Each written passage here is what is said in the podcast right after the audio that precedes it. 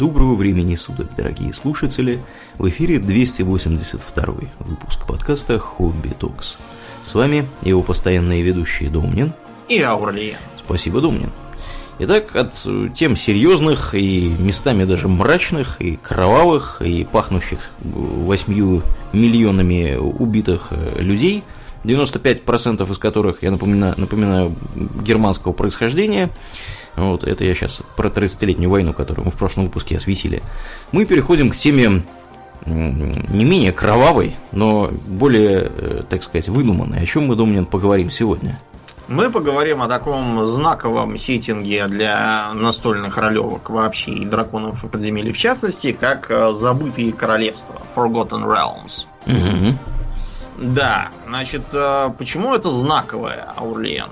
Почему Forgotten Realms знаковая, допустим, Greyhawk, хотя тоже знатный, но он не настолько знаковый. Потому что видеоигры наделали по нему. Да, то есть по Greyhawk действительно была пара, по крайней мере, заметных э, игр, но в основном у нас все по Forgotten Realms. То есть я как сейчас, вот, когда маленький был, например, Eye of the Beholder, mm-hmm. да, 91 года, это как раз вот по нему зверски сложная была вещица. Потом, а, когда вот я читал свой первый видеоигровой журнал «Страна игр», там был коротенький такой анонс на игрушку под названием Iron Throne, угу. вот, э, в которой было полуграмотным языком написано, что э, там будет все как в настольных ролевых играх, только будет не нужна ручка и бумага, воры смогут прятаться в тени и ловко шарить по чужим карманам. Я ничего не понял из того, что там было понаписано.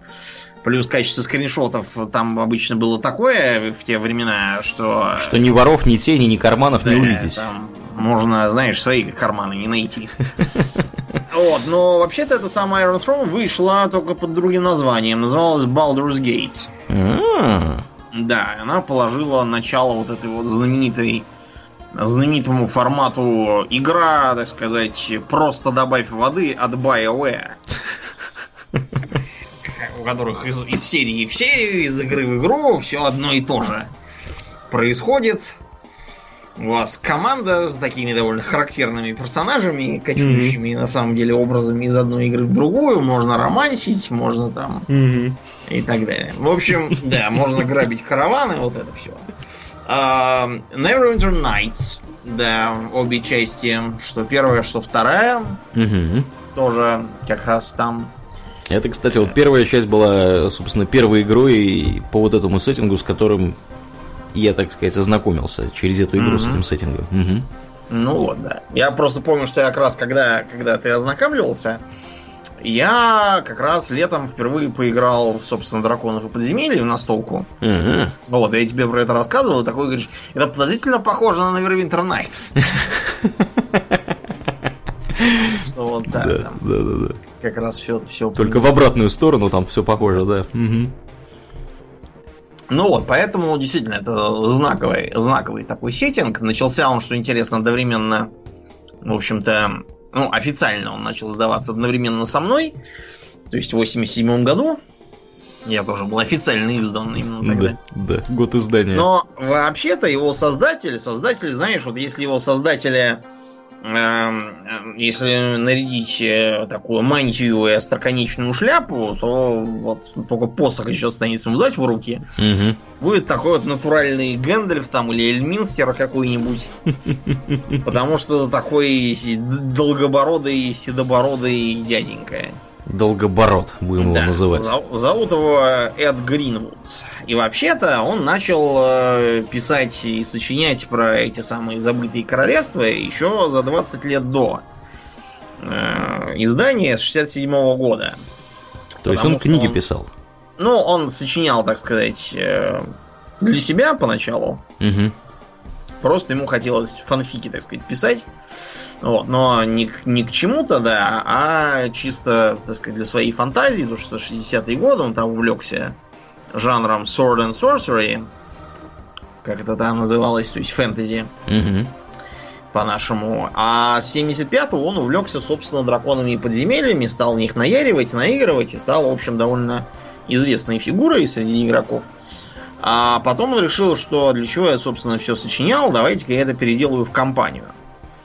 Вот. И он действительно такую вот сделал. Начиналось все это с модуля про город Уотердип, то есть он исторически самый первый из появившихся в этом, э, в этом мире. Он же глубоководие, и, да, или как его да, по-русски называют? Да, глубоководие, угу. я называю. Ну, вот так пошло, поехало и стал очень популярным этот мир, потому что он ну, э, почему он стал популярный? С одной стороны, в отличие от того же Грейхока, он не такой типовой. То есть там есть, э, несмотря на он то, то что там узнаваемый и все такое, но он, по крайней мере, не настолько э, штампованно унылый по нынешним меркам. Угу. Понятно, что как Грейхок сочинялся, все это было совершенно другое. Это сейчас, допустим, читать какой-нибудь Сомерсета Моема невозможно из-за того, что там одни штампы. Но тогда-то это еще не были штампы. Так же и с Грейхоком. А с другой стороны, он не такой замороченный и очень уж такой, знаете, чрезмерно специализированный, как, допустим, Planescape или тот же самый Ravenloft. Угу. То есть, если вы не, не любите хорроры, то в Ravenloft вам делать нечего.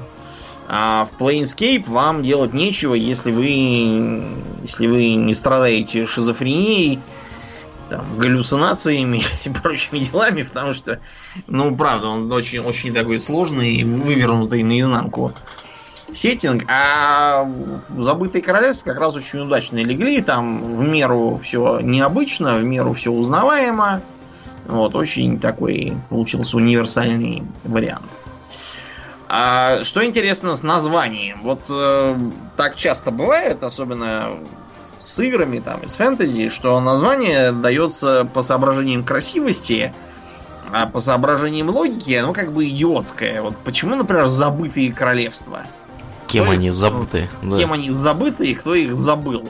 То есть, я так понял, что изначально там была какая-то мысль, что это типа какой-то был такой мир типа параллельный нашему, и когда-то там были какие-то там ходы туда-сюда, а потом ходы все забыли, и, соответственно, эти земли тоже все забыли у нас. Но я подозреваю, что это, этот э, сюжетный элемент был очень давно выкинут. Угу. Уже. Вот. И называются они так чисто по инерции, и никто их, разумеется, не забывал. Вот. И все про них прекрасно все помнят. Кто, кто надо. Да уж. Ну, это типичная картина. То есть, я думаю, все, кто играл, допустим, не знаю, в Героев Меча и Магии, те поражались идиотским названием некоторых построек. Типа в Инферно был, помните, э, чтобы Гогов и Магогов нанимать, там надо было построить покинутый дворец. То есть вы его должны были, видимо, построить и тут же его, так сказать, забросить. Покинуть. Демонстративно, да? Нужно было. Или, или его надо было так, так построить, чтобы он изначально выглядел каким-то заброшенным и неухоженным. А, а руин там никаких не надо было строить? И там для... Когда в Некрополе, чтобы были призраки, нужно было построить разрушенную башню. То есть да. нужно было ее то ли построить и сразу разрушить, то ли, может быть, ее так построить, чтобы она сама развалилась. В общем, все это называется так, чисто для, для красного словца, а также и с забытыми королевствами. Вышло. Вот, вообще, а, обычно мир называется не забытые королевства, это просто такой тавранак, а Торил. Торил? Торил, это, да, это планета. А-а-а. Вот. Ее даже полностью можно называть Абейр Торил. И дело потому, что э, есть у нее еще такой, как бы, брат-близнец, э, э, тоже планета, которая и за счет там разных причин не видна э, с Торилом, она есть. И более того, между Абейром и Торилом можно перемещаться, чем некоторые, кстати, и пользуются. Вот. И а так он, он очень похож, такой, как бы, как, как брат. Торила, но основные мероприятия происходят не по всему этому самому Торилу, а в окрестностях континента Фейрун. Да, Там вот есть... это знакомое название, скажем да. прямо. Это я подозреваю тебе, потому что постоянно попадалось, вот когда ты в Never Internet сыграл и прочее. Да, да, да, это более знакомое, чем Торил. Да, да. Вот, кроме Фейруна есть еще, например, э, такой, э, такие континенты, как э, Каратур, Каратур это что-то вроде местного Китая такое. Ну, вообще, а Азии Восточной.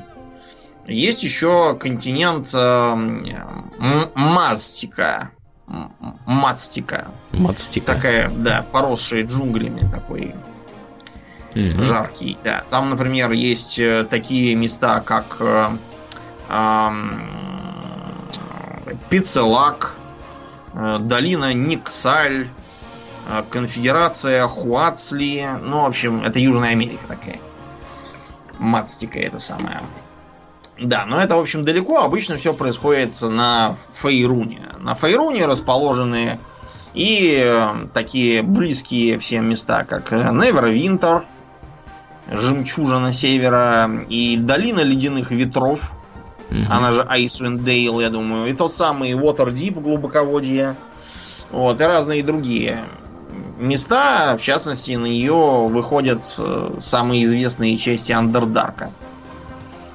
Underdark, если кто не знал там или забыл, это такой э, масштабный, э, масштабный подземный мир, который простирается под всем Торилом. Там своя атмосфера, так сказать, своя экосистема, свои государства, свои расы, свои войны, своя политика и все такое. Вот. Еще из интересных мест можно вспомнить э, Ам, э, Тей, Рашимен. Э, в окрестностях можно обнаружить, например, пиратские острова. Такие. Там действительно живут пираты в больших количествах. Угу. Вот. А, кроме того, такое еще интересное место, как Чалт. Чалт?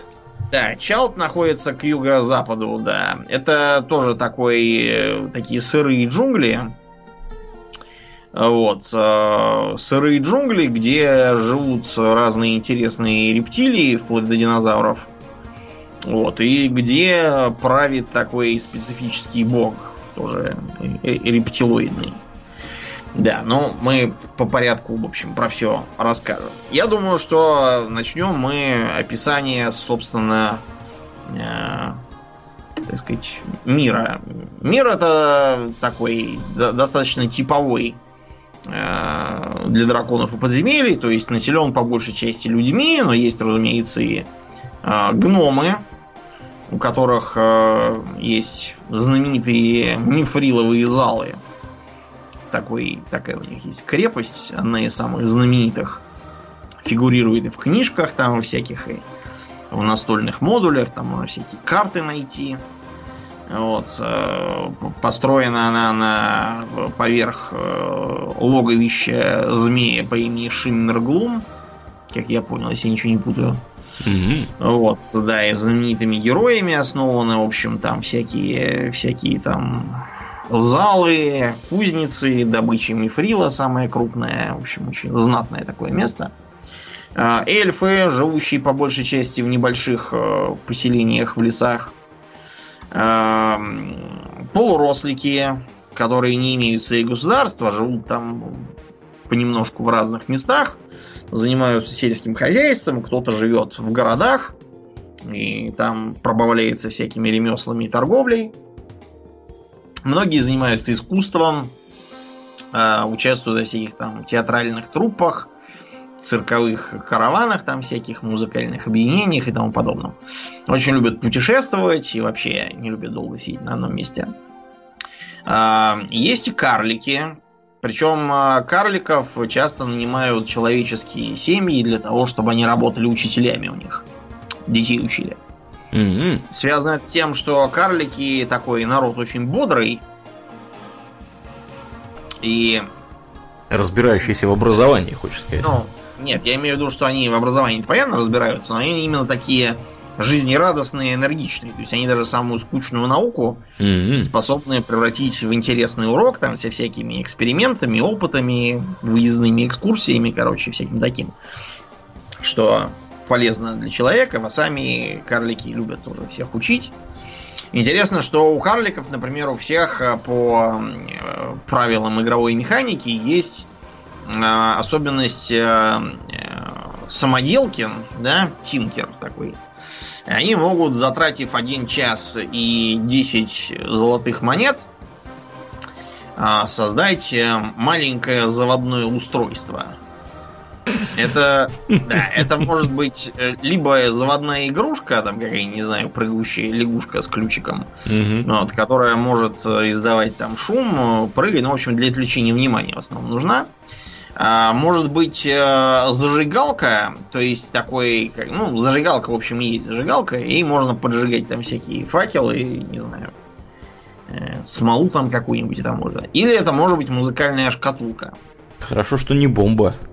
Нет, да. Ну, бомбы, в принципе, тоже можно, но это музыкальная шкатулка, которая тоже играет музыку, определенную песенку.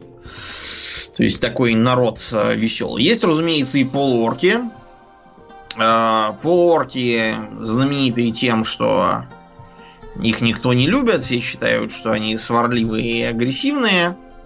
Вот, э, но как бы обычно они как-то там крутятся на разных дальних ветвях социального баобаба в трущобах, либо образуют племена.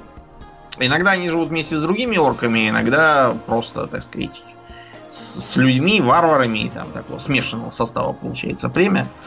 Варвары их вообще любят, потому что они большие, могучие, крутые, не устают. А Вот, и говорят по-орочи. Есть, разумеется, и гибриды, например, тифлинги. То есть это э, те, у кого среди предков затесались демоны, либо дьяволы. А в отличие от э, полуорков, которых не любят по совершенно практическим причинам, прячут от них ценности и хрупкие вещи, чтобы они там со злобы или по неуклюжести ничего не сломали и не унесли, то вот тифлингов боятся чисто как бы Из суеверных соображений, да. Чисто, да, суеверно, то есть считается, что их э, дурное происхождение ничего хорошего не несет. На самом деле, правда, э, тифлинги не так уж сильно зависят в своих суждениях и складе характера от предков. Вот, э, правда, тут получается такое самосбывающееся пророчество. То есть, если человека травить, да, то он через некоторое время может просто действительно стать э, злым, неуживчивым там, или коварным каким-нибудь. Мгм. Вот. А есть еще другой интересный гибрид, э, сравнительно недавно появившийся. Это помеси между эм, людьми и джиннами, маридами там всякими. То есть э, существами из планов воздуха, там, вот этими. Я Ифриты, страшусь морфеи. представить, как, как такие гибриды могут существовать. Ну, знаешь, вот, по пьяни чего только не бывает. Да уж. Да, на самом деле гибриды выглядят довольно симпатично, то есть они такие, в общем, э, выглядят как э, из, из сине-бледные люди, у которых такие непослушные тоже синюшные волосы, вот, как будто их ветром встрепало. Такие легкие на ногу, стройные, быстро бегают, интересные, в общем, такие люди.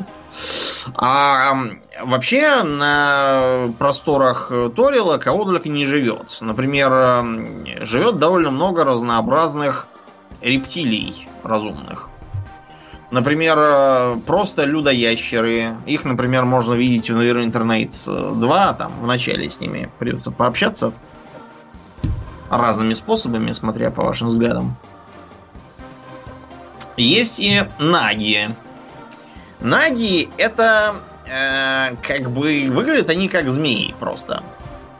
Ну или не просто. Это может быть э, змея, у которой вместо головы человеческий череп. Ничего себе. Или это может быть... Вообще у них такие какие-то морды, немножко похожие на лица. Мгм. Может быть, это многоглавая змея, может быть, полыхающая змея. Короче, э, самое интересное не то, как они выглядят, а то, что они, во-первых, бессмертные, а во-вторых, то, что они разумные. Ну и, разумеется, они очень большие, не как обычная змея. Вот. И у них есть своя религия. Они почитают каких-то там змеиных богов. Вот, живут на болотах. Эм, вот, общаться с ними, в принципе, можно. То есть, э, есть, например, такие наги-стражи. Наги-стражи, они законопослушно добрые, так что с ними как раз вполне можно найти общий язык. Есть, например, так называемые банилары. А, Банилары так зовутся потому, что они заключили союз культом Бейна. То есть это был такой бог страха, ненависти вот, и тирании. Ну и заодно э, он э, имел свой, э, свой собственный план, такой очень зловещий выглядящий. Выглядит, вот э, если бы в Мордоре еще и шел постоянно кровавый дождь с грозой. Вот был бы примерно этот его, да, пустоши, пустоши отчаяния, как называлось. Mm-hmm. Он же Гиенна, да. Прекрасное Само собой, место. с такими, угу. да, нагами, которые дружат с такими странными священниками, общаться противопоказано. Особенно с учетом того, что вообще-то наги э, способны есть э, плоть там людей, орков и вообще всяких.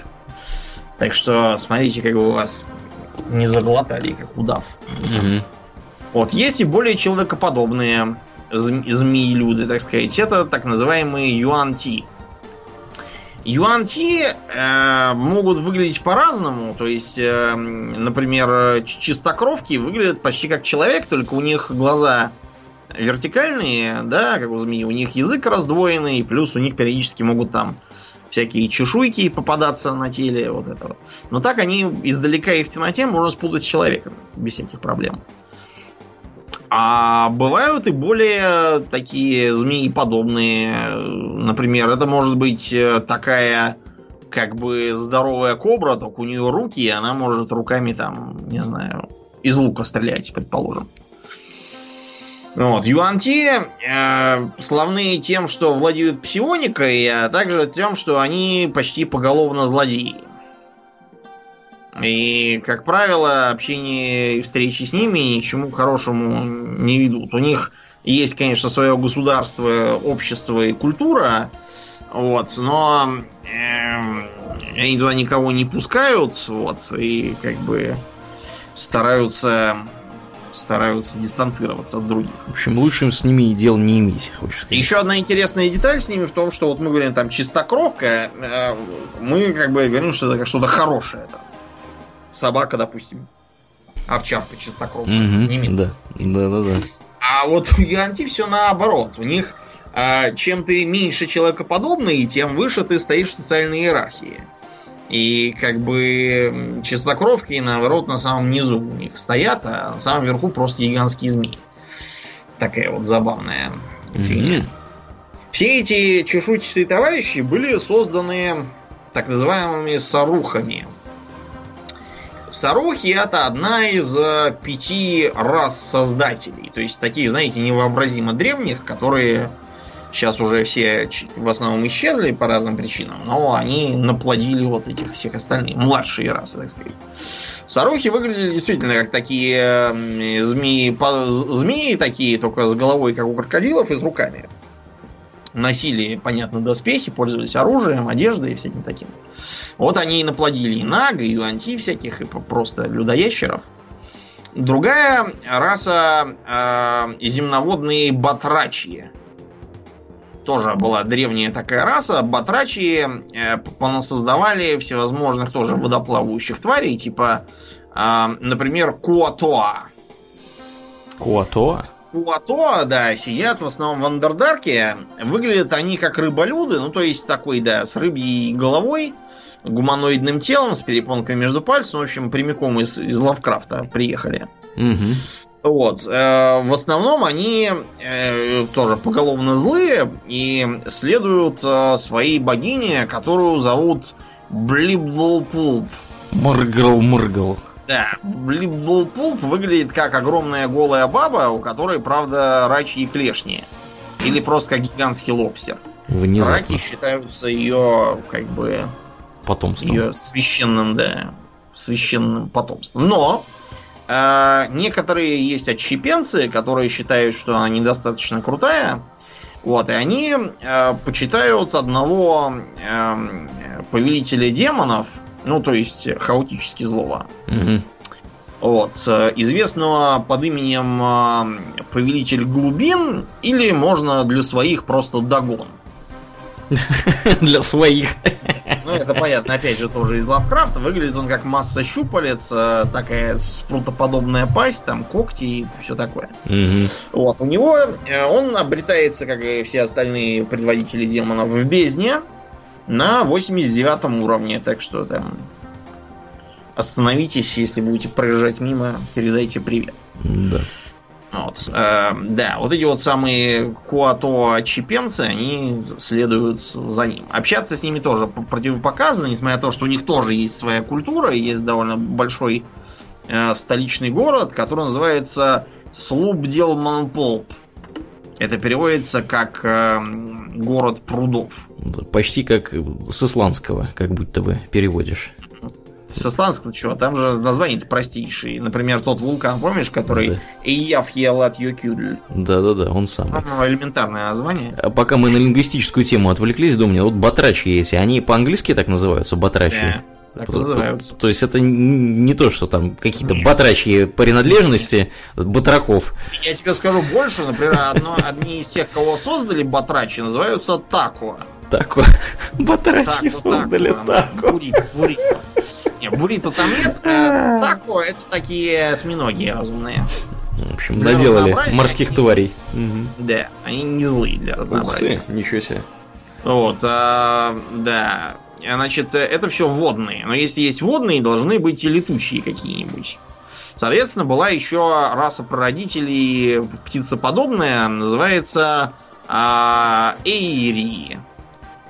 Как- как По они- названию, да, можно догадаться. понятно, но они, в общем, явно крылатые, потому что они создали, например, таких птицеподобных существ, как а, Аракокра. Рако. Нет, Аракокра. Арако это в Варкрафте. Я про это и говорю. Да, да, ну понятно, в Warcraft их сдул именно с этих вот. Ну, Они, правда, выглядят не так, как э, в Варкрафте, они выглядят скорее как гуманоидный орел. То есть он с руками, но у него за спиной еще и крылья есть. Мгм. Вот, и голова, соответственно, орлиная. А они добрые тоже, для разнообразия. А, да, четвертая прародительская раса это феи, они же сильваны. Их потомство это, например, пикси, вот эти вот все феечки, знаете, которые там суются в кустах, Мгм. хихикают, посыпают пыльцой и так далее. Да. Ну и, как это ни странно, пятая вот древняя раса это человеки. Правда, человеки никого не создали, не знаю уж, да, поч- почему. Почему так вышло. Но, в общем, факт то, что они тоже считаются за, за, древние, за древнюю расу. И очень хорошо. Интересно. Обычно да. человеки это всегда считаются какие-нибудь... считают за молодую расу. Да, почему да. как-то странно попало, не знаешь почему. Мгм. Как-то так вышло, да. Вот. а, про Underdark еще хотел пару, пару слов сказать. Значит, в Underdark у нас живет кто? Во-первых, это, разумеется, зловредные дроу. Да, Будь они неладные. Да, дроу это злобные чернокожие беловолосые эльфы, вот, э, которые эм, отличаются приверженством э, культу злобной богини. Вот со злобной богиней тут выходят всякие непонятки, потому что она как бы в оригинале Лолс. Лолс. Да, но когда это все придумывалось, видимо, не было еще акронима LOL. Вот. Э, Или, может, просто для англоязычных это не так странно звучит. Но, в общем, у нас ее в переводах пере- перевирают в лос. Лос. Мгм. Да. Вообще-то она лолс, а лос. Ну, так же, как и гражданин Доурден, он же не, не Дирт никакой, он. Дрист, да-да-да. Да, потом было решено, что это будет сочтено а, за соз- как бы будет вызывать скатологические ассоциации. Поэтому мы переделали в Дзирта. Скатологически.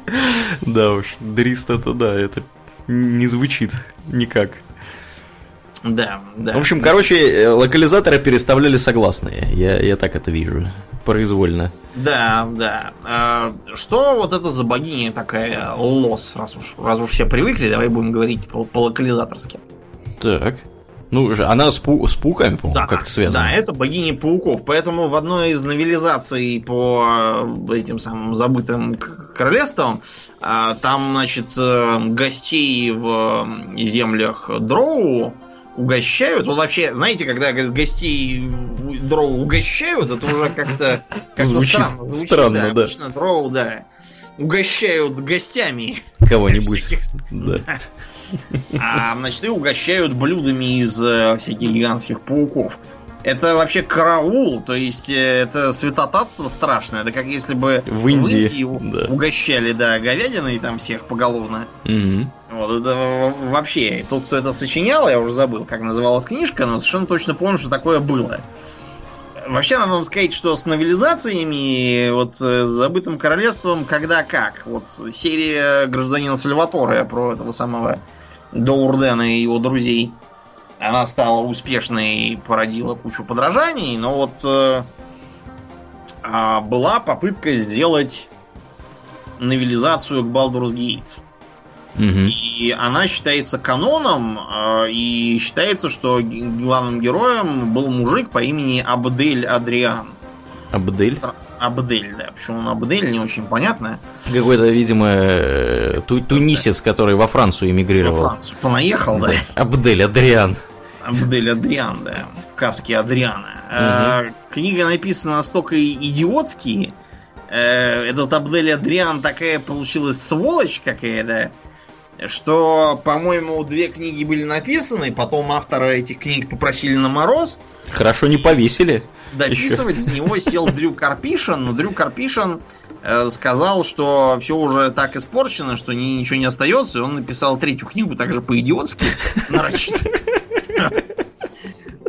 Вот, поэтому да, получается иногда не очень хорошо. Так вот, э, Лос действительно богиня-паучиха, она же королева пауков, вот. И она пользуется, наверное, наибольшей поддержкой среди дроу. Они очень любят пауков. Приносят ей всевозможные жертвы, в частности, своих детей. А в жертву, например, должен был отправиться тот же самый Дирт Дрист. Вот. А кроме того, в такую же жертву чуть не отправился э, бывший дружок его папы из Акнофейна, и, так сказать, будущий друг, враг там, когда как, как mm-hmm. фишка легла, и небезызвестный Джарлаксел Беннер. Джарлаксел. Да, Джарлаксел это глава наемной компании Брэган Дерт. ЧВК. Да, ЧВК Брэган Дерт. Такой очень интересный мужик. Угу. Вот, э, по нему сразу видно, что он себе на уме. То есть он, он, он очень нарядный. А при этом он бритоголовый. Для дрову это очень не характерно, потому что разные прически длина волос для них это мерило социального статуса. Ну, то есть это примерно как, как бритый гном. Угу.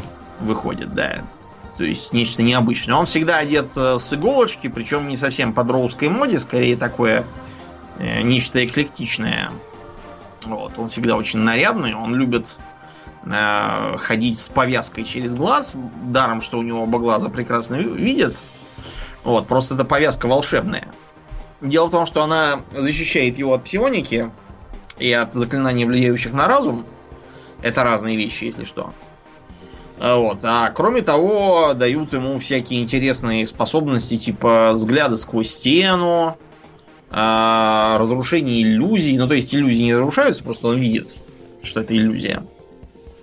Вот. А чтобы всех троллить, он постоянно носит повязку то на одном глазу, то на другом. Чтобы все гадали, что у него с глазами. Что такое. у него с глазами-то, да? Да, может, у него с головой не все в порядке с глазами. Вот, он такой очень интересный мужик, тоже э, побывал в самых разных приключениях. Э, один из немногих мужиков э, дроу, которые имеют серьезное влияние, как в самом Мензаберанзане, это город такой у них, угу. так и за его пределами, и на поверхности тоже имеет контакты. В общем, замечательная в своем роде личность. Неоднократно, неоднократно сталкивался и с Доурденом, и с его еще одним другом-врагом Артемисом Энтрери. Артемис Энтрери тоже замечательная личность. Это такой э, типа Хитмана, да, 47-го, только вот в драконах и подземельях. Знаменитый наемный убийца. Вот, мало интересуется чем-либо, кроме наемных убийств. Вот. Э, хотя после общения с тем же самым Доурденом и другими лицами он немножко очеловечился. В общем, товарищ, у которого хобби совпадает с работой. Да, с работой. Такой интересный мужик. Тоже, да. Так вот, Лос, она в том числе умеет проклинать неугодных дроу и превращать их в дроуков. Дроуков? Драйдеров, да, как вам угодно. Это э, помесь паука и дроу. То есть он как, как кентавр, только, только паучий. Mm-hmm. Паучий да. кентавр, прикольно. Да. Они живут там в разных пещерах, ловят заблудившихся и загулявших дроу. Ну вот, и едят их. Вооружены луками, которые пропитывают ядом. Они ядовитые, да, к тому же. И паутину тоже умеют плести. В общем, очень неприятные твари. Вот, пользуются смесью страха и уважения среди других дроу. С другой стороны, у дроу вообще все, все, что хорошее, пользуется смесью страха и уважения с их точки зрения, потому что у них э, редкостно злобное общество, оно у них матриархальное, то есть э, благородные дома, на которые оно разделено, управляются матерями-матронами. Если так думать, это масло масляное, потому что Матрона это и есть как бы мать фамилии. Почему их так назвали, Matron Mother, я уж не знаю. Видимо, кто-то не очень петрил в лингвистике. Видимо, да. И только женщины могут быть э, служительницами этой самой паучьей богини Лос очень неполиткорректная по нынешним да, временам. Неполиткорректно, да. Мужиков там всячески третируют, их э, мужское потомство часто приносит жертву при рождении. Этому самому Джарлакслу повезло в том смысле, что это самое Лос там через своих агентов наслал на него нечто вроде э, защитного заклятия. В результате, когда его пытался зарезать его брательник, то случайно зарезался сам. Прекрасно. Выкинул критический промах. Спас бросок не помог. Поэтому было решено, что Джарлакс, видимо, пользуется благосклонностью богини, его не стали убивать.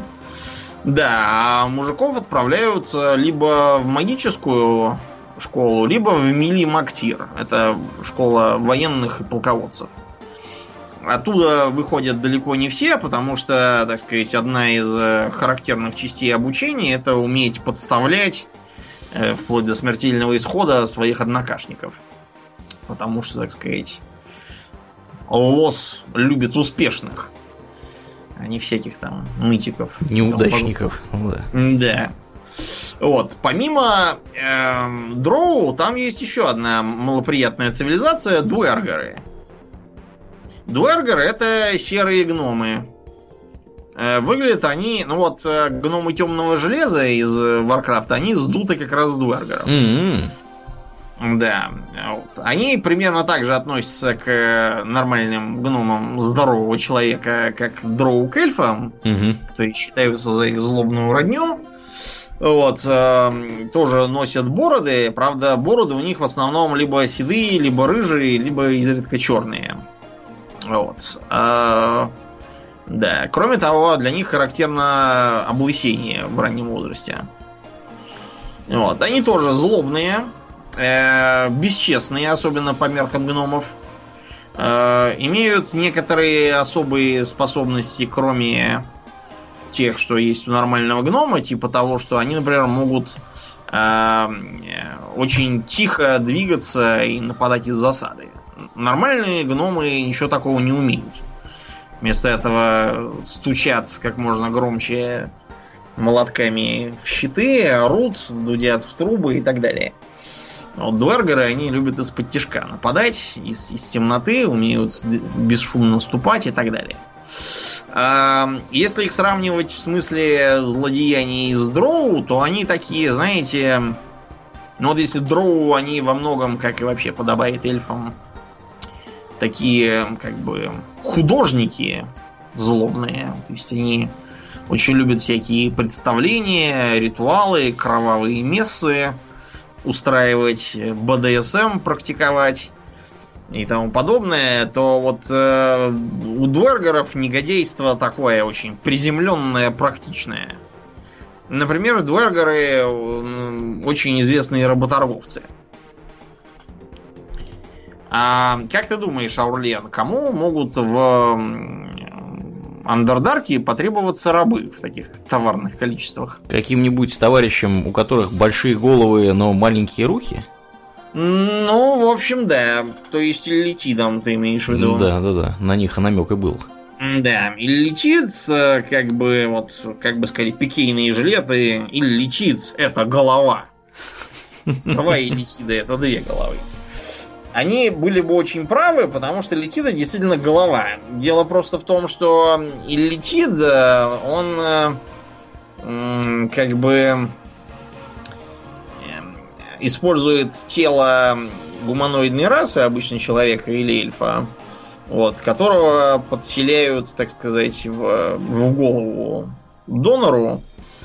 Вот, и таким образом получается, получается и летит. Бывает так, что вы, выведшиеся из яиц эм, э, и летиды личинки, они выглядят, знаешь, как то немножко похожи на личинок чужих, только маленькие такие. Mm-hmm где-то размером с указательный палец нормальный.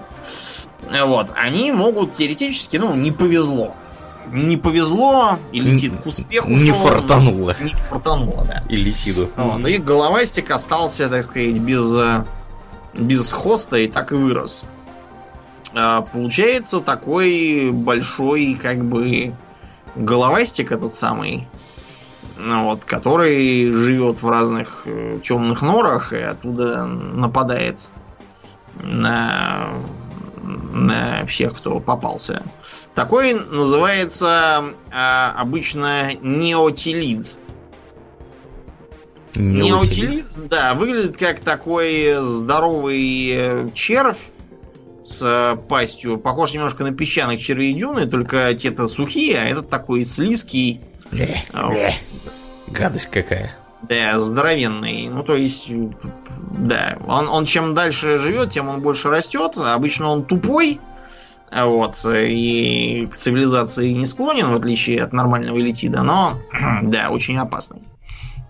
Не утилит этот самый. Кроме, э, собственно, элитидов, у них еще часто попадаются вот эти вот э, характерные тварюшки, пожиратели разума, Э, они берут мозг какого-нибудь раба подходящий и его обрабатывают так, что у мозга вырастают э, ручки и ножки, и он начинает бегать, э, как собачка такая, mm-hmm. под ногами. Они у них вместо питомцев используются.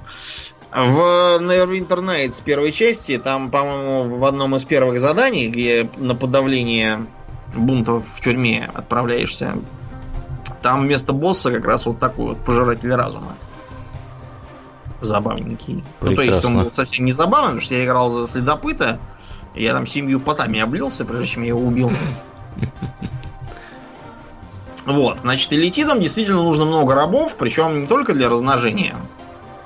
Вот, но э, еще и для того, чтобы у них были рабы. А рабы у элитидов получаются очень легко и просто, а, по той причине, что они умеют э, телепатически подчинять себе других разумных существ и превращать их в безвольных марионеток, которые за них выполняют всякую работу. Сами летиды работать не хотят, потому что они говорят, что это примерно как вот, как мы говорим, забивать гвозди микроскопом. Вот они примерно такое выражение есть у них с поправкой на местную культуру. Mm-hmm. А, да, центром сообщества элитидов является такой надмозг своеобразно. Ну, то есть, действительно, здоровенный такой мозг со щупальцами, которые обслуживают рабы и летиды и надсмотрщики. Вот, он э, с, с ними телепатически общается, передает им всякие команды, у них есть своя собственная воля, но они, в общем, они просто не совсем так себя воспринимают, как э, обычные расы. Э, хотя каждый летит все-таки является отдельной личностью, но они себя мыслят как такой большой дружный коллектив. Mm-hmm. Вот как, обратите внимание, как интересно, у элитидов э, сверхразум телепатически дает команды. А у настоящих э, животных, да, которые да. по такому образу устроены, там муравьи или пчелы, у них ничего такого нету. Потому что у этих э, самых насекомых, у них просто-напросто есть набор достаточно простых правил, которым они, каждая особь следует, которые вместе образуют, собственно, вот эту вот самую сложность Вот.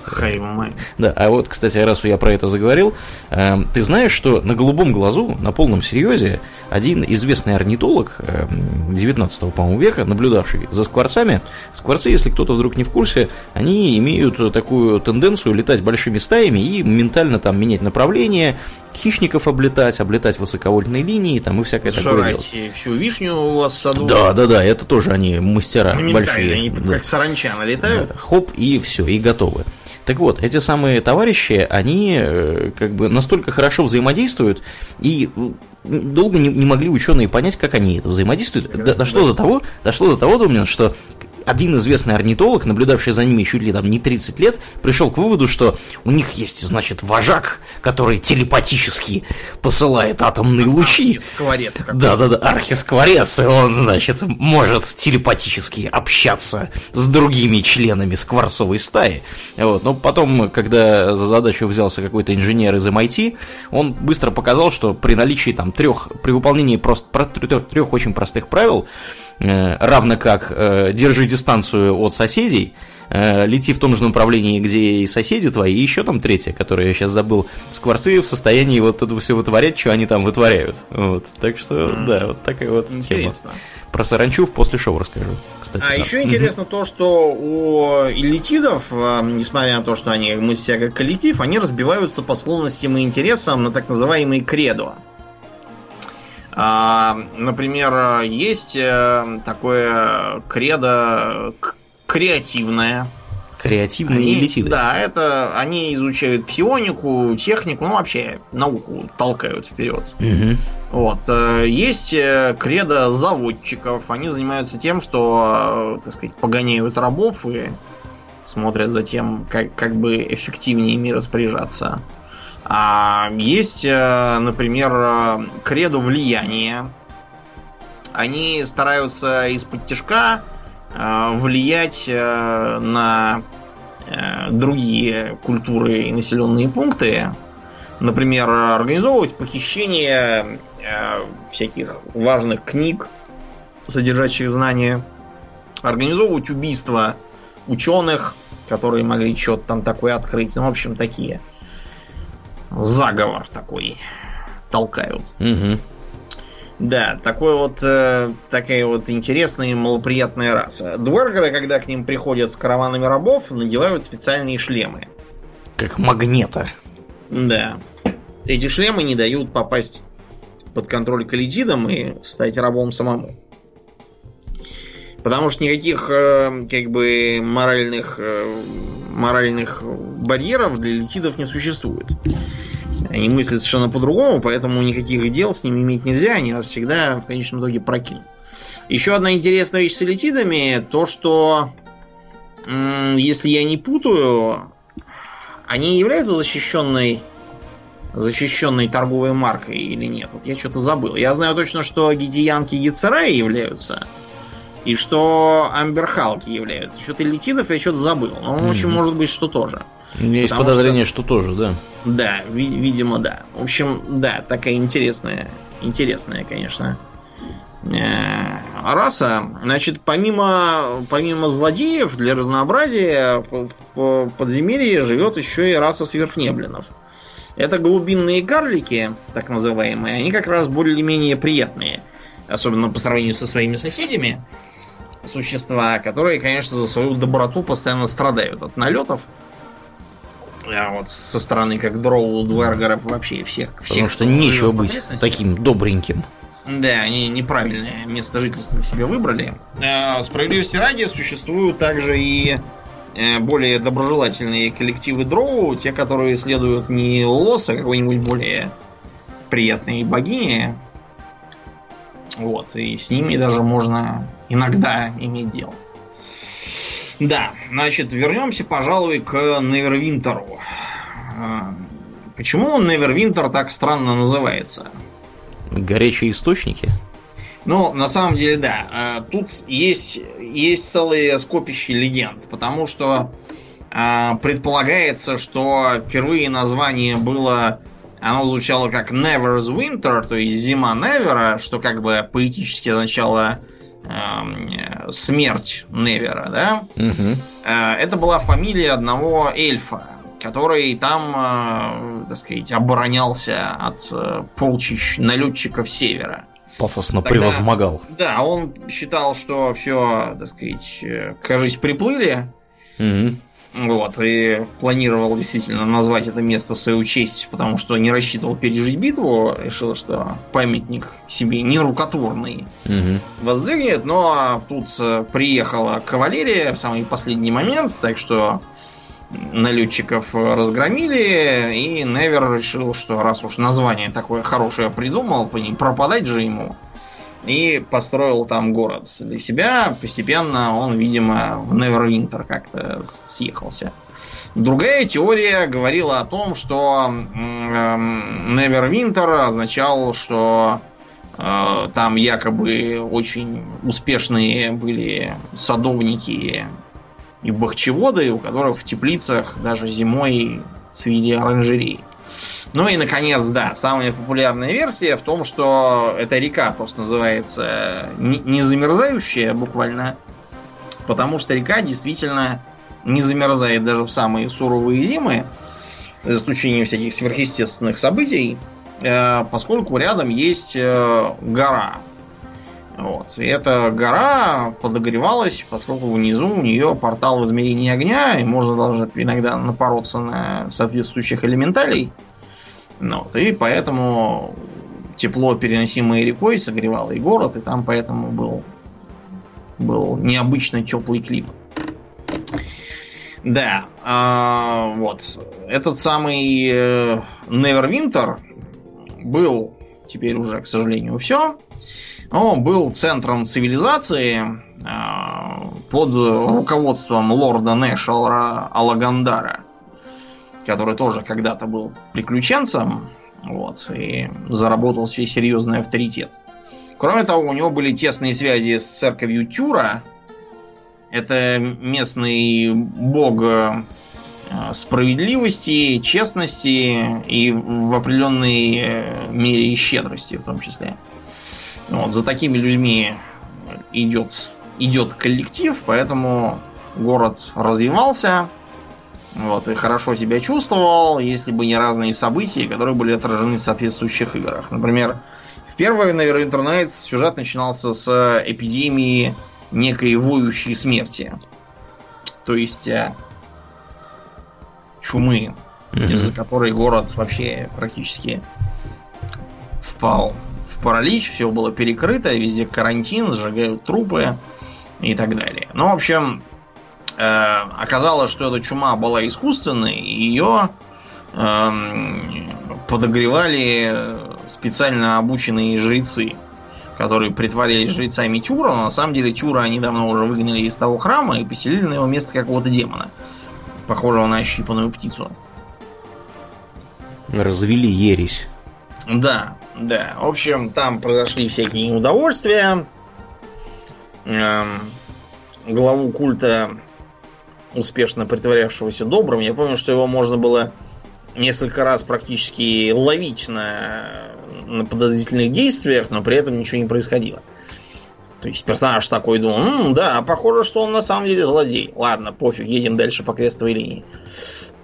Его сожгли, а заодно э, повесили его помощника Фентика Мосса.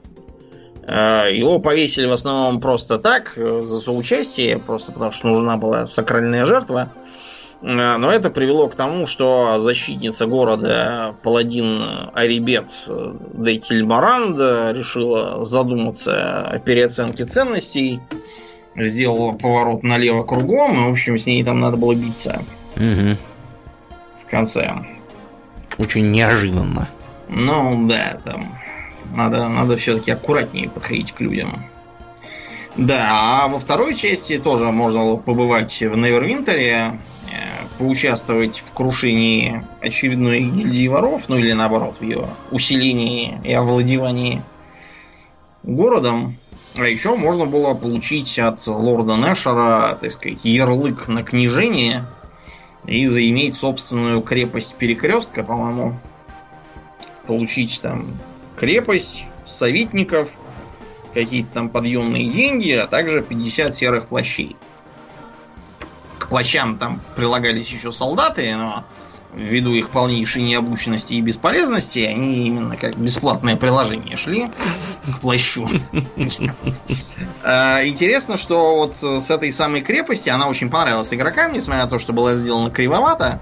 Она очень понравилась игрокам, и за счет этого в BioWare и не только BioWare теперь пихают во все партийные RPG какое-нибудь там управление чем-нибудь. Угу. Инквизиции или какой-нибудь там Нормандию прокачивать. Угу. Или там вот как в Pathfinder там целой страной управлять. Гарнизон строить. Или да, там да, да. классовый холл. строить. Да, вот-вот, это с того и пошло. Народ, народ полюбил. Да, но, к сожалению, оказалось, что все эти наши усилия пошли прахом, потому что та самая гора, которая согревала город, взяла и бабахнула. И, в общем, Нейринтер снесло.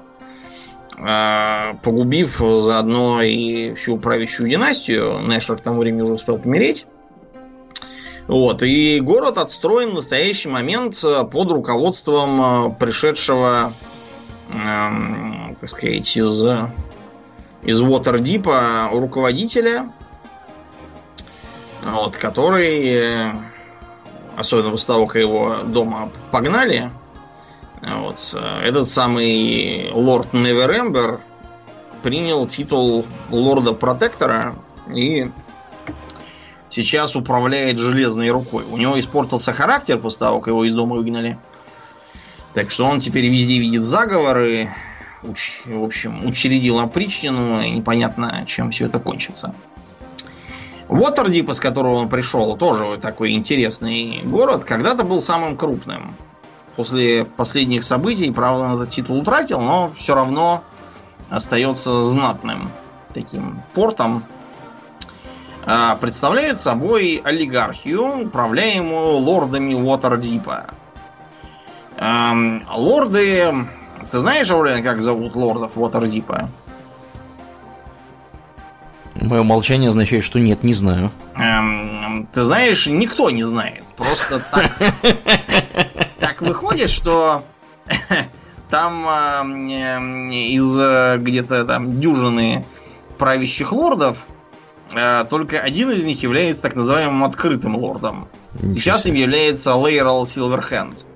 То есть все про которого достоверно известно, что он лорд. Да, про всех остальных как раз наоборот. По закону должно быть достоверно неизвестно ничего.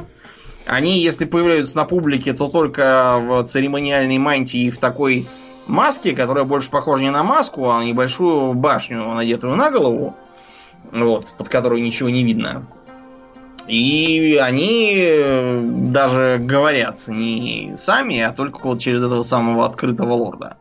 Чтобы их по, горлу, по голосу было нельзя опознать такой вот э, странная у них система управления, но она, видите, каким-то образом работает. Вот. Помимо э, того, что это крупный порт, город еще интересен своими вооруженными силами. Э, помимо, собственно, солдат, у них есть еще так называемые ходячие статуи Уотердипа. Это семь таких големов, которые могут быть э, включены специальным черным посохом, который там у них хранится под замком. Их вообще-то было 8, просто восьмая сломалась и не ходит уже. Вот, их э, включают только в качестве последнего средства. Дело просто в том, что эти статуи не очень разбирают, где кто, и все крушат, что видят. Поэтому их выпускают только когда все плохо, иначе нам всем кранты будут. Еще город известен своей культурной жизнью. Там э, есть целый ряд э, фестивалей и праздников, которые привлекают туристов отовсюду. А, Например, вот э, они празднуют эм, троллей прилив. Дело просто в том, что на них несколько раз нападали армии троллей. Вот, и э, по этой причине, чтобы это отмечать, дети наряжаются троллями, вот, стучат по дверям э, и требуют, чтобы им дали конфеты, иначе они ночью какую-нибудь гадость сделать грозят. Ну, вы поняли, да, на что это, на какой-то реальный праздник намекает. Очевидно, местный вариант Хэллоуина. Да уж. А, на севере, к северу от Нейрвинтера, стоит э, другой портовый город э, Лускан. Он же город парусов. Значит, э, город этот считается одним из самых северных, ну, по крайней мере, настоящих городов. И раньше, опять же, до недавних событий, представлял собой очень интересное место, где, так сказать, звенели монеты, происходили товарообмены, э, срезались кошельки, перерезались глотки, э, потому что в городе никаких настоящих властей как бы не было, а населен он сплошными человеками, а также довольно заметным количеством дроу, что уже ни о чем хорошем не говорит. Вот. И э, представляет собой нечто типа такой очень, очень э, шаткой э, пиратской вольницы. То есть там э, как бы исторически было, был такой совет капитанов, пять верховных капитанов. Двух из них мы с тобой порешили. Благополучно. Туда им да, и дорога. Если, если помнишь, это были капитан Курт и капитан Барам. Верю тебе на слово, Думнин капитан Барам э, вызывал чертей всевозможных, а капитан Курт ударился в э, в как, как это сказать в ликантропии, а он как... Короче, он крысооборотень был, вот что. Понятно. Его ближайшие приближенные тоже. Да, короче, их обоих пришлось того на ножи поставить. Ну, в общем, с тех пор остальные капитаны тоже все кто куда, и сейчас э, в Лускане вообще непонятно, кто правит и правит ли. Творится полнейший бардак. Вот, э, постоянно какие-то группировки друг с другом бьются. Э, задокументировать происходящее не представляется возможным. В городе развелось большое количество гоблинов, которых обычно не было. Ну, то есть, как они были, но только они не высовывались. Теперь э, не, нет никакого проходу. Распоясались. Да, в тех местах, которые подходят к воде, вылезают всевозможные водные тварюги. Э, вот, типа уже упоминавшихся нами рыболюдов. Ну и вообще, город населен по большей части всякими беглыми каторжниками и прочими сумасшедшими.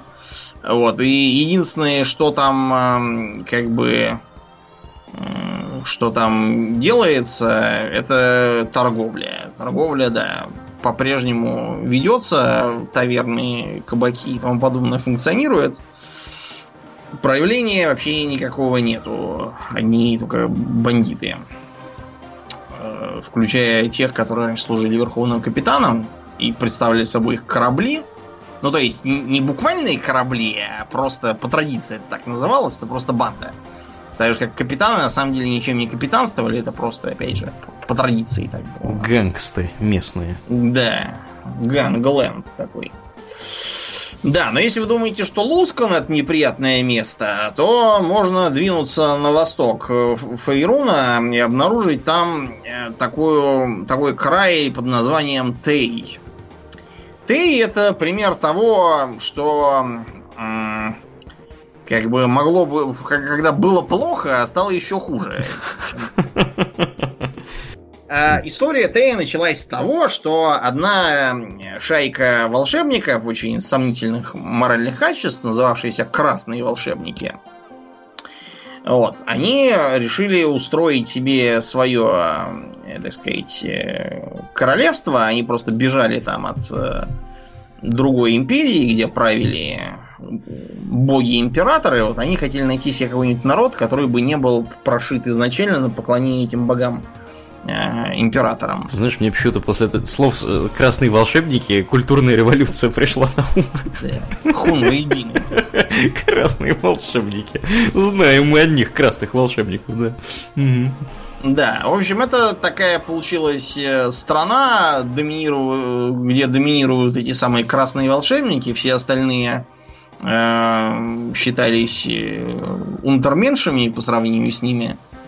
Вот. Красные волшебники, помимо того, что у себя дома распоряжались, они еще и всячески лезли в политику окружающих стран. Например, регулярно отправляли свои армии на соседей, чтобы, так сказать, э, расширить свою сферу влияния, правда, безуспешно, а к себе никого не пускали, потому что э, у них на границах стояли патрули и всех разворачивали. Э, так бы и было дальше, вот, но э, на сцену вышел такой интересный персонаж, как Застам. Прямо вот Застам? Зас имя, да, там фамилия. Угу. Значит, э, Засу удалось э, с помощью серии интриг, заказных убийств и всяких там других интересных э, дел. А вот он лич. Я не говорил, он лич. Ну, теперь сказал, да. Да. Так вот, он предложил себя в качестве временного регента Тея, чтобы, так сказать, навести порядок и все такое. Вот. Э, но, значит, э, так сказать, когда он стал этим самым временным регентом, стало понятно, что э, как бы нет ничего более постоянного, чем временное. Его сначала пытались не избрать и не утвердить, но он спровоцировал уличные беспорядки. Вот. Так что теперь Тей населен по большей части мертвецами, под его руководством правит там этот самый Застам, вот, который совершенно разогнал всю предшествующую власть, так называемый Совет Зулкиров. Это были восемь самых крутых красных волшебников. Каждый из них отражал свою сферу магии. Вот. В общем, и поэтому ЗАС теперь там сидит, э, помыкает э, бывшими красными волшебниками, вот. И именно как бы именно там э, легко увидеть, что нежить это совершенно совершенно привычное зрелище, ходит по улицам, вот, выполняет всякие работы и тому подобное. Эм, просто до этого красные волшебники использовали труд рабов, а вот ЗАС там стал использовать э, труд зомби. Очень удобно получилось. Да уж, зомби а, есть не просят. Да, ничего не, не возражают ни против чего. На кого теевцы ходили в походы? Ходили они главным образом на интересную страну под названием Рашемен. Рашемен это такая лесистая, такая с суровым климатом и большим количеством ледниковых озер страна, где такие характерные бревенчатые избы и терема а правит э, железный лорд. Такой номинальный диктатор. На самом деле, железный лорд это скорее символическая фигура. А власть осуществляет совет ведьм Рашемена которые сами выбирают этого самого Железного Лорда, сами его смещают и так далее. А на местах власти осуществляют э, младшие ведьмы, которых зовут фирры. То есть они нечто вроде таких гражданско-военных губернаторов. Э, народ там живет э, такой, знаете, суеверный. Например, э, они часто там делают всякие вот по, по традиции Э, жесты и, и ритуалы, чтобы дурную, дурные всякие помыслы отвратить. С глаз. Да, то есть, например, угу. да, например, они, чтобы, так сказать, да, спастись от неприятностей, они, значит, плюют на пальцы, зажимают кулак, а потом три раза щелкают пальцами. А еще они верят, и, кстати, правильно делают, что у них в домах э, живет домовой. Вот. И этот самый домовой, он, если ему оставлять там еду и ботинки, они любят ботинки, если на дворе оставить, вот, он будет помогать э, по дому, вот, э, и петь. Вот, а, значит, э, в тех, кого, кто ему не нравится, домовой будет кидать палками. Вот. А еще у них в культуре есть... Э, у них важную роль играют берсерки. Берсерки это такие воители, которые впадают в ярость вот, и э, объединяются в ложи. Например, вот самая знаменитая это ложа черного медведя. Как, какая у них там причудливая смесь да. берсерков с ложами. Да, и медведями. Некоторые, правда, из берсерков, они не способны себя контролировать. С ними по-разному разбираются. Некоторым дают, например, эм, тупой меч под названием Надежка. И они с этим тупым мечом должны вести отряд в бой, ну то есть, чтобы их убили там в бою, а они своих не порешили случайно. Вот, а еще есть такой известный берсерк, который путешествовал, чтобы, так сказать, решить свою проблему с припадками. За три моря? путешествует? Ну, не за три моря, в общем, его, его зовут э, Федор. Я, да. я надеюсь, не Карамазов? Нет, он просто Федор. Федор из Дерновии. Вот. Он, что интересно, э, любовник э, темной эльфийки Лириэль Беннер. И об этом все знают. Да, об этом все знают. Не хухры-мухры, так сказать, этот Федор. Угу. Не промах такой мужик. Да, в общем, э, такой вот э, Рашими... А, да, и там же еще знаменитый герой, который в Baldur's Gate был. Герой, которого зовут Минск. Просто Минск. Почему Просто бы и Минск, нет? Да. да. Угу. Причем, что интересно, в Gate он был э, следопыт, но это просто потому, что там э, они отставали от жизни и сделали все по второй редакции. А во второй редакции не было варвара.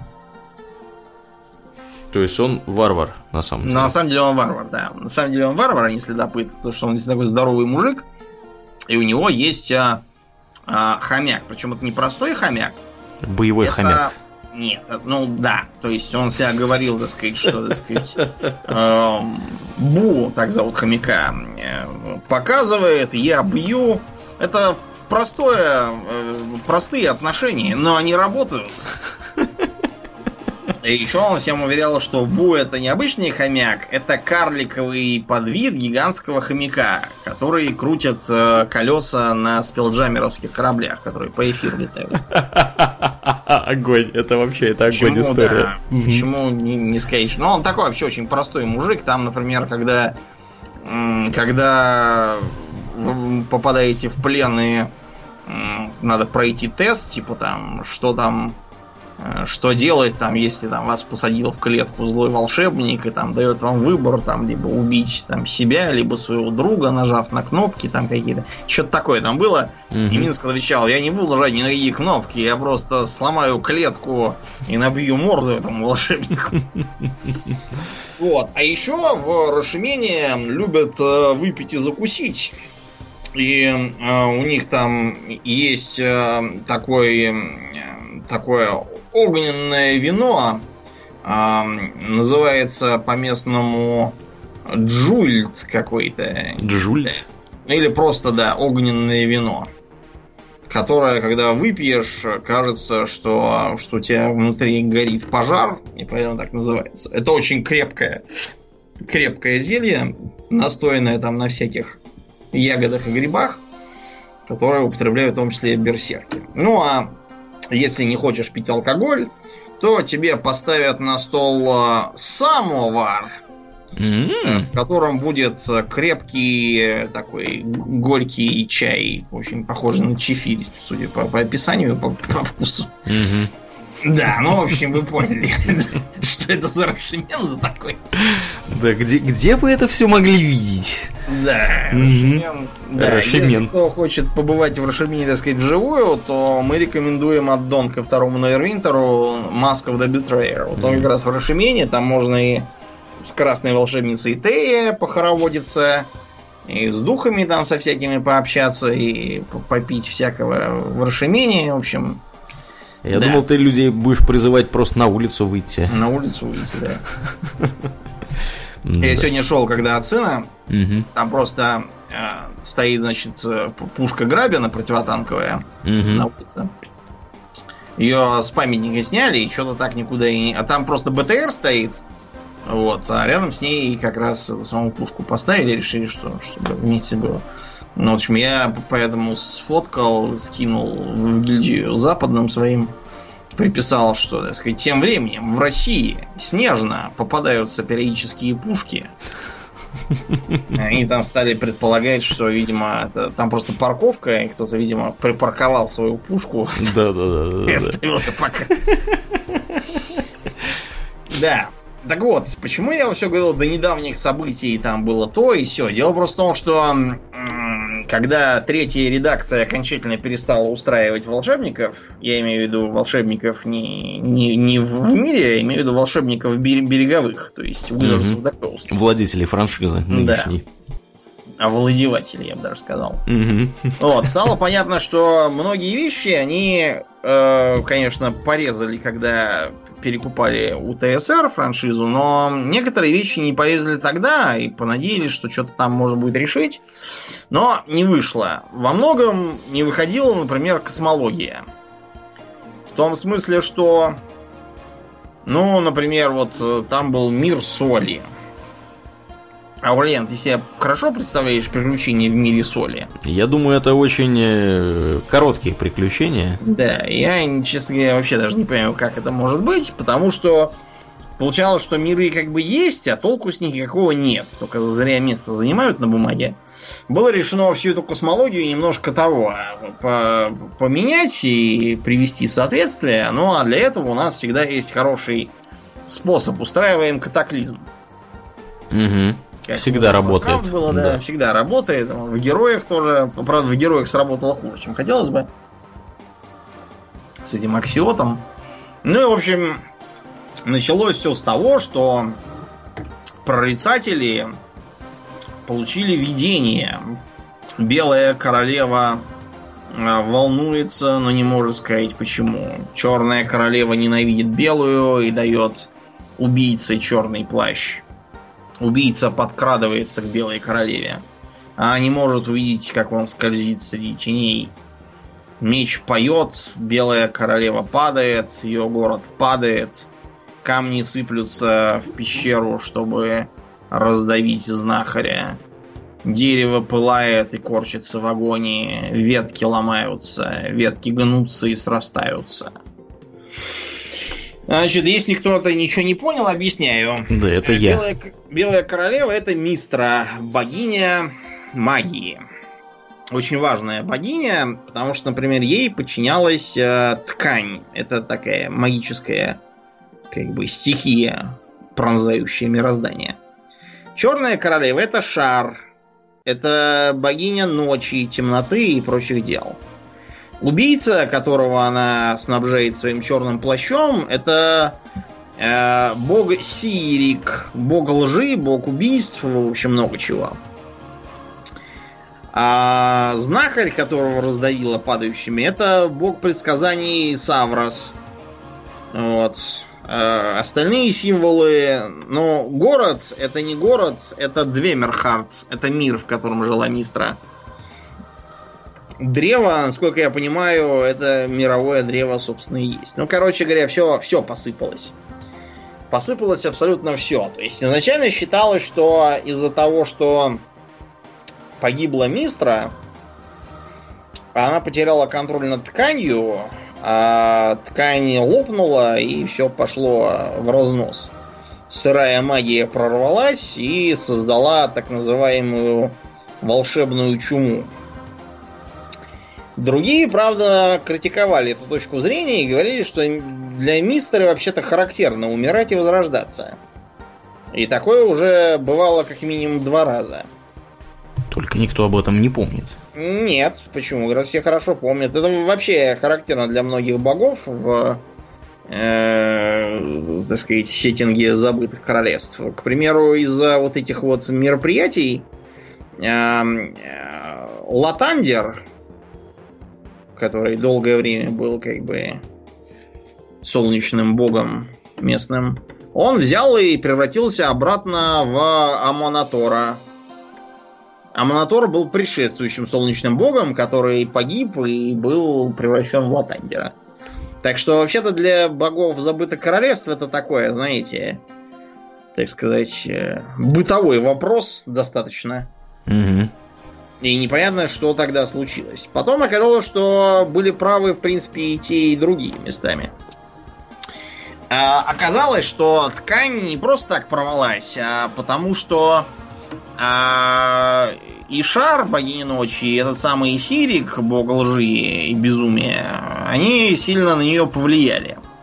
А, Шар использовала, так сказать, темные энергии из так называемого далекого мира. Далекий мир это такое, знаете, абсолютно лавкрафтианское измерение, где ничего нет, кроме безумия, которое э, очень, так сказать, далеко расположено от э, всех остальных планов, так сказать, здорового человека. Причем эм, настолько далеко, что даже планы нижние, где живут демоны и дьяволы, считаются там за, за очень даже цивилизованное место по сравнению. Ну, чтобы вам было понятно, э, упомянутые летиды как раз из дальнего мира. И там все такие. Там mm-hmm. же, например, бихолдеры оттуда же приперлись. Небезызвестные, да. Да. Да. А еще оттуда же происходят э, абалеты. Абалеты это такие, как бы, похожие на глубоководных рыб, тварюги, у которых э, три глаза и и очень мощная псионика. Ну, короче, вы поняли, в дальнем мире нет ничего хорошего. Совершенно. Это вот абсолютно лавкрафтианское место, где, так сказать, э, там Азатот, Хастура Йоксатот, Мгм. грибы с Югота в зарослях ждут. Да уж. Ничего хорошего там нет, Приятного поэтому- там нету ничего. Да, влияние, влияние этого самого дальнего мира, собственно, и подорвало стабильность ткани, чего она лопнула. Спрашивается, зачем э, Шар потребовалось э, идти на такую сложную и самоубийственную, по сути, затею? Оказалось, что эм, Шар, как богиня тьмы и тени, она создала так называемую э, теневую ткань, то есть э, своего рода отражение магической ткани, тоже пронзающее мироздание. И на этой почве решила стать владычицей морскую, и захотелось и изначальную ткань тоже загрести себе. Она почему-то решила, что если убить Мистру и уничтожить Двемерхард, где она живет, то тогда э, ткань либо исчезнет, либо сольется с ее теневой тканью, и она сможет контролировать еще и магию. Таким образом, она себе загребет сразу целых два домена божественных. Мне знаешь, что вспомнилось сейчас? Emerald Dream и Emerald Nightmare. Да. World of Warcraft. Вот, вот Да. примерно, видимо, с этого. Да. Но получилось совсем не то, чего она хотела, да, а другое. Получилась это самая волшебная чума.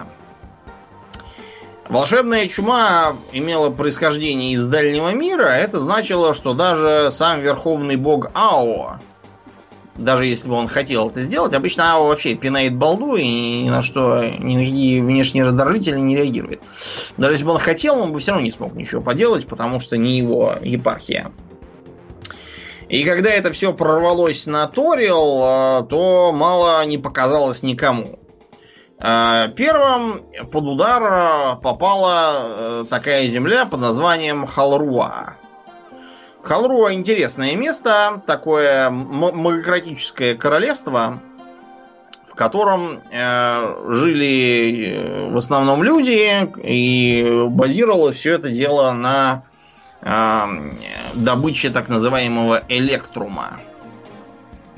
Электрум это как бы, ну как наш электро, да? То есть сплав золота-серебра. Мгм. Почему-то он у них добывался там прямо, прямо вот самородный электр. Это было очень удобно, потому что они его сразу пускали на монеты. Короче говоря, когда они поняли, что сейчас тут будет не до монет, они решили, э, благо у них там были свои прорицатели, которые, которые как раз вот эту странную сентенцию про белую королеву и черную королеву изрекли. Они уже это успели истолковать и заготовили хитрый план по спасению.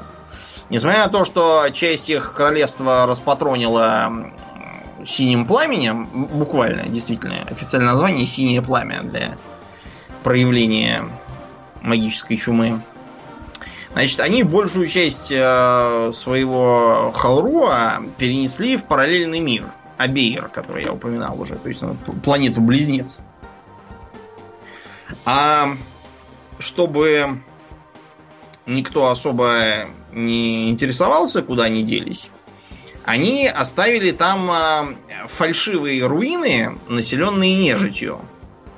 Ну да, и чтобы все думали, что они все мертвы, вот, типа, руины остались, нежить ходит, и не совались туда. Какие хитренькие, я да. смотрю. Э, поверить в эту байку было тем более легко, что когда м- бабахнуло, взрыв был слышен а, аж в Уотердипе, что очень далеко. Ну и понеслось. Э, понеслось практически по всему миру, э, в результате чего сотни разнообразных волшебников кто-то умер, не выдержав, кто-то с ума съехал и оказался в мягкой палате. Э, многие волшебные вещи перестали работать, взорвались, стали делать совершенно не то, что надо. То есть там волшебная палочка, которая должна была включать освещение, начала вызывать черта в ступе. Почему-то. Э, бог Саврос вместе с Двемерхартом схлопнулся и погиб. Бог Азут э, и того веселее. Это как бы э, такой меньший бог магии, который тоже жил там у мистера на посылках. Он бог, собственно, заклинаний. Ну, то есть таких практически применяемых. Значит, Азута выкинула из Двемерхарта, и залетел он в 9, э, так сказать, в 9 адов. Ну, это где живут демоны. Mm-hmm. Законопослушные злые. Там за него тут же взялся местный э, демонический бог э, Асмодей. Местный он Сотуна. Нет, он действительно как бы считается за бога, он бог излишеств. Вот, который тут же, потирая свои лапы, за него взялся э, и, э, слившись с Азутом, стал богом более высокого порядка, потому что он был меньшим богом тоже. А так он, видишь, взял двух меньших богов и сделался один большой бог. Что он будет делать дальше, пока непонятно. А, Сирик, этот самый плавный бог убийства, попал под трибунал.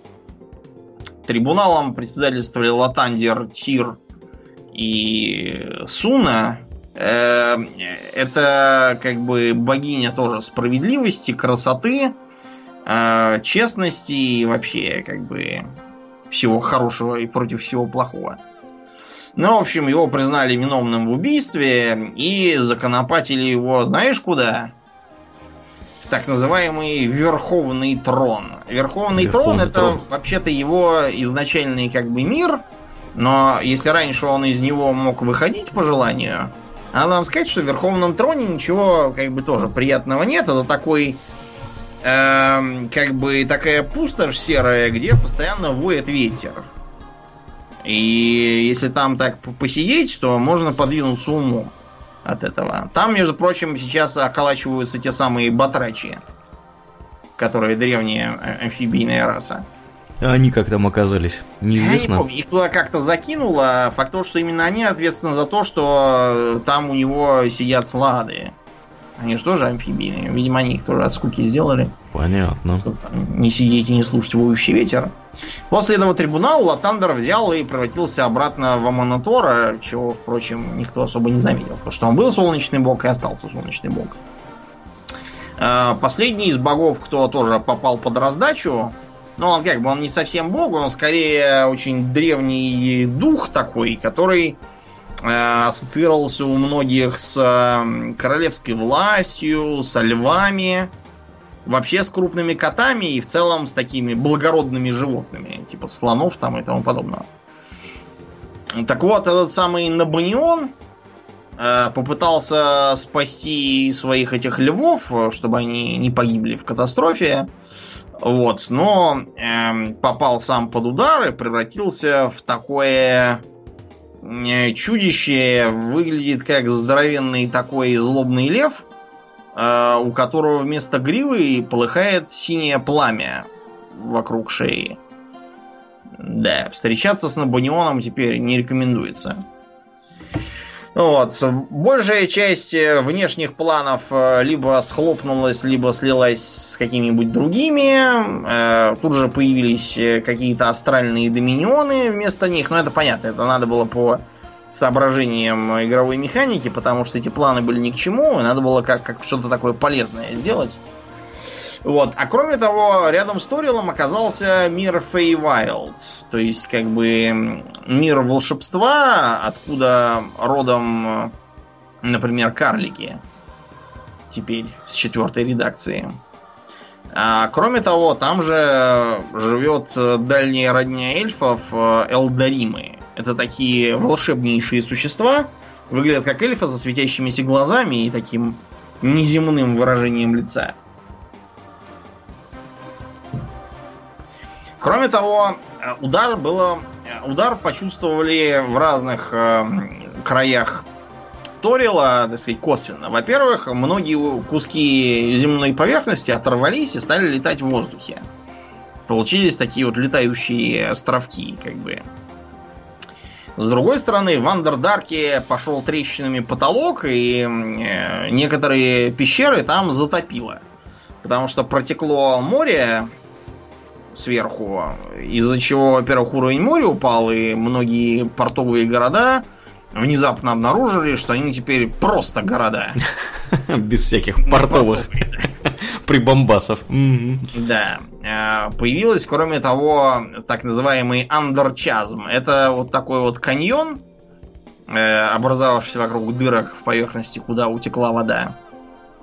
Вот, и через эти дырки можно войти в Андердарк. Кроме того, из Андердарка можно выйти, так что э, благодарение богам, что эти дырки вертикальные, поэтому там вылезти просто так нельзя.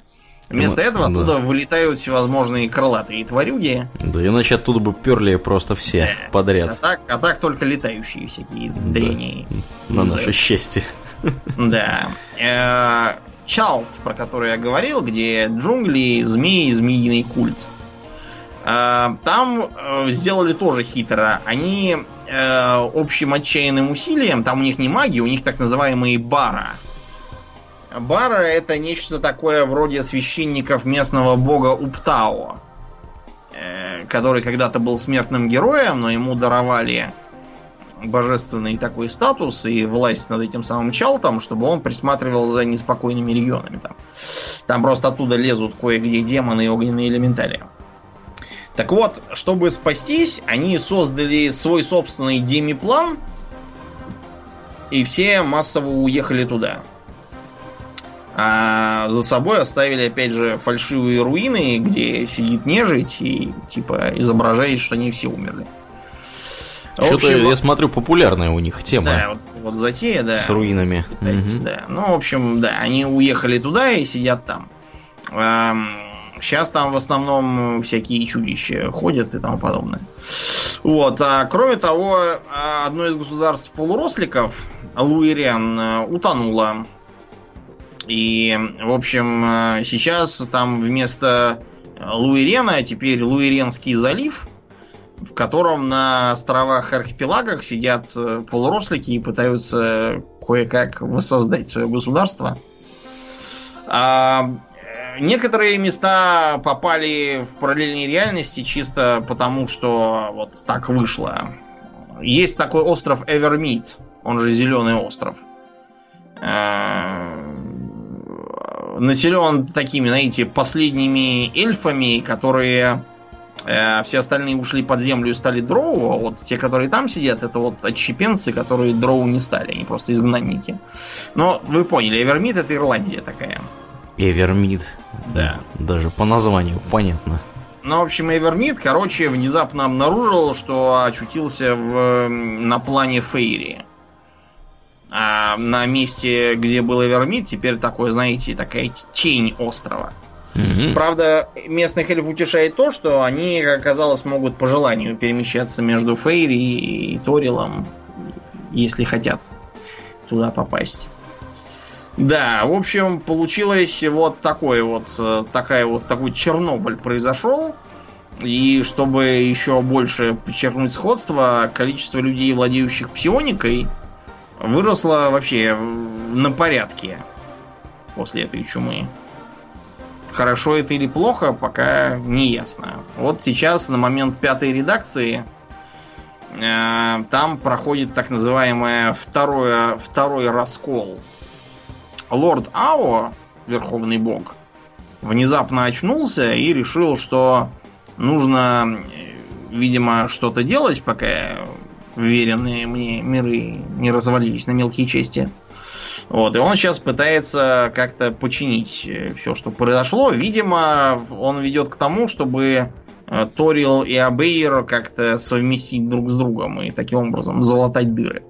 Что из этого получится, пока не ясно. Будем ждать дальнейших вестей. Ну и, да. пожалуй, достаточно да. на сегодня про забытые королевства. Про забытые королевства. На этой оптимистической ноте будем закругляться. Как обычно, на этой неделе мы благодарны всем нашим подписчикам у Дона Патреона. На этой неделе особенно мы благодарны комрадам с никами э, фрушантов или фрусхантов. Я не очень уверен, как это все это одним словом На написано. фрукты охотятся, что ли? Ну, фрус, фрусхантов или фрушантов. Два варианта у меня есть прочтения. Э, Summertime Sadness. Тоже спасибо. Э, Look at Me. Э, обрати внимание, какие затейливые имена у нас пошли. И Сергей Исаев. Тоже отдельная ему наша благодарность. Мы напоминаем, что можно здорово и хорошо подписаться у нас, на нас у Дона Патреона. Там всякие ништяки, всякие экстры после шоу и доступы в Дискорды разнообразные. Э, поэтому всем настоятельно рекомендуем, кто интересуется и проникся э, ценностями этого подкаста, туда отправляться и подписываться. Также э, мы настоятельно просим всех, кто слушает нас в iTunes, оценить нас в iTunes. Это здорово помогает подкасту попасть в подкастоприемники к другим людям. Ну и кроме того, если вы по какой-то загадочной причине еще не в нашей группе ВКонтакте, приходите и туда, vk.com slash у нас там тоже интересно. Ну, а на сегодня мы будем закругляться и перетекать в наше после шоу. А, я напоминаю, что вы слушали 282 выпуск подкаста Хобби Докс, и с вами были его постоянные ведущие Домнин и Ауралиен. Спасибо, Домнин. Всего хорошего, друзья. Всем пока.